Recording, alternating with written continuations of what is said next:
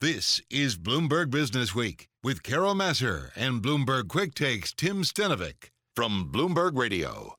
Hey, everybody. Uh, this is the third most read story on the Bloomberg. It's about the HSBC manager's heart attack, what was going through his head, and what it says about being overworked. It is an unbelievable story and another fascinating piece of reporting from Lananh Nguyen. She's finance reporter at Bloomberg News. She is with us on the phone in New York City. Lananh, I'm so glad we were able to get you on to talk about this. So tell us about Jonny Frostick.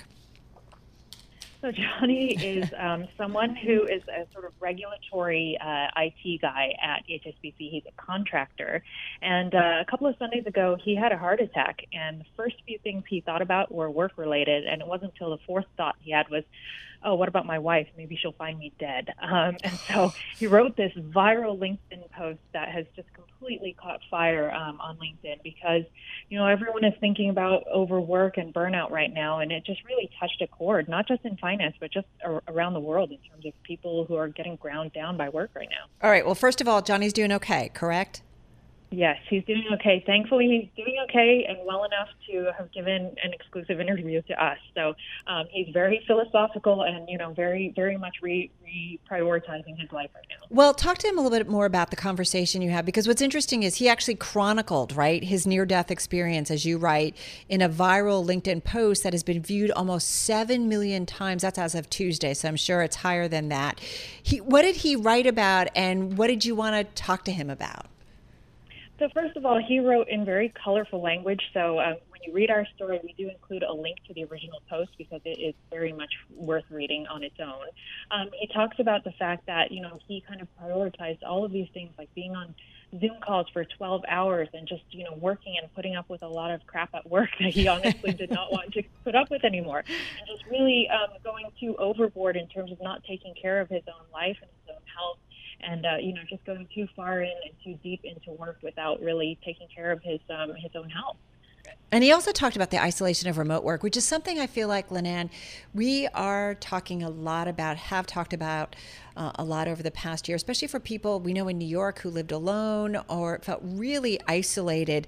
It can be, after a while, not so much fun.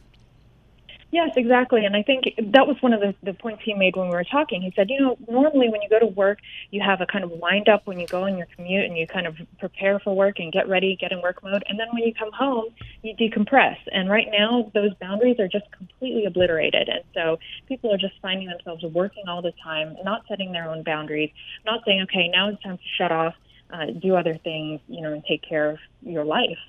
Yeah, it's interesting too. And listen, you've been covering this as many of the members of our Bloomberg News team, you know, just writing about whether it's investment bankers on Wall Street. We know it's not easy, especially if you're starting out in the industry, if you're a junior investment banker, you know, you're working around the clock, you're working weekends. We are hearing though increasingly where workers are speaking up and that senior executives are looking at ways to maybe ease the situation. Is there really a change going on?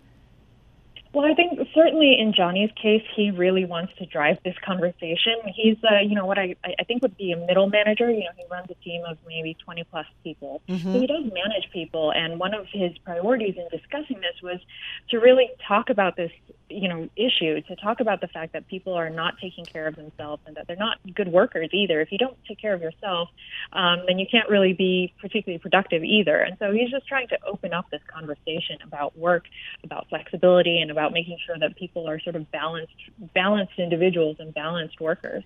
You know, it's interesting too, and I feel like we are having a more broader conversation too about companies, CEOs, leaders who say, uh, let's deal with, you know, inequities in society. Let's deal with racism. Let's talk about people being overworked. And I do wonder how much of it ultimately leads to actions and a real change in how we do it. Or once we get back to quote unquote normal after the pandemic, do we all be like, yeah, yeah, yeah, that work life balance, I got to get this project done? you know, it's a tough one, Carol, and I think it's it's down to individuals, but of course, it's mm. down to companies as well to understand that people have changing expectations. That uh, you know, young people, for instance, you know, I, I I'm stunned by the fact that uh, you know, young Goldman associates would be so bold as to write a deck that says they're overworked and their mental health is suffering. Right? That's yeah. not something we would have seen even maybe a year ago. And so, this is a, a huge conversation. You know, the fact that almost eight million people now have have read this post.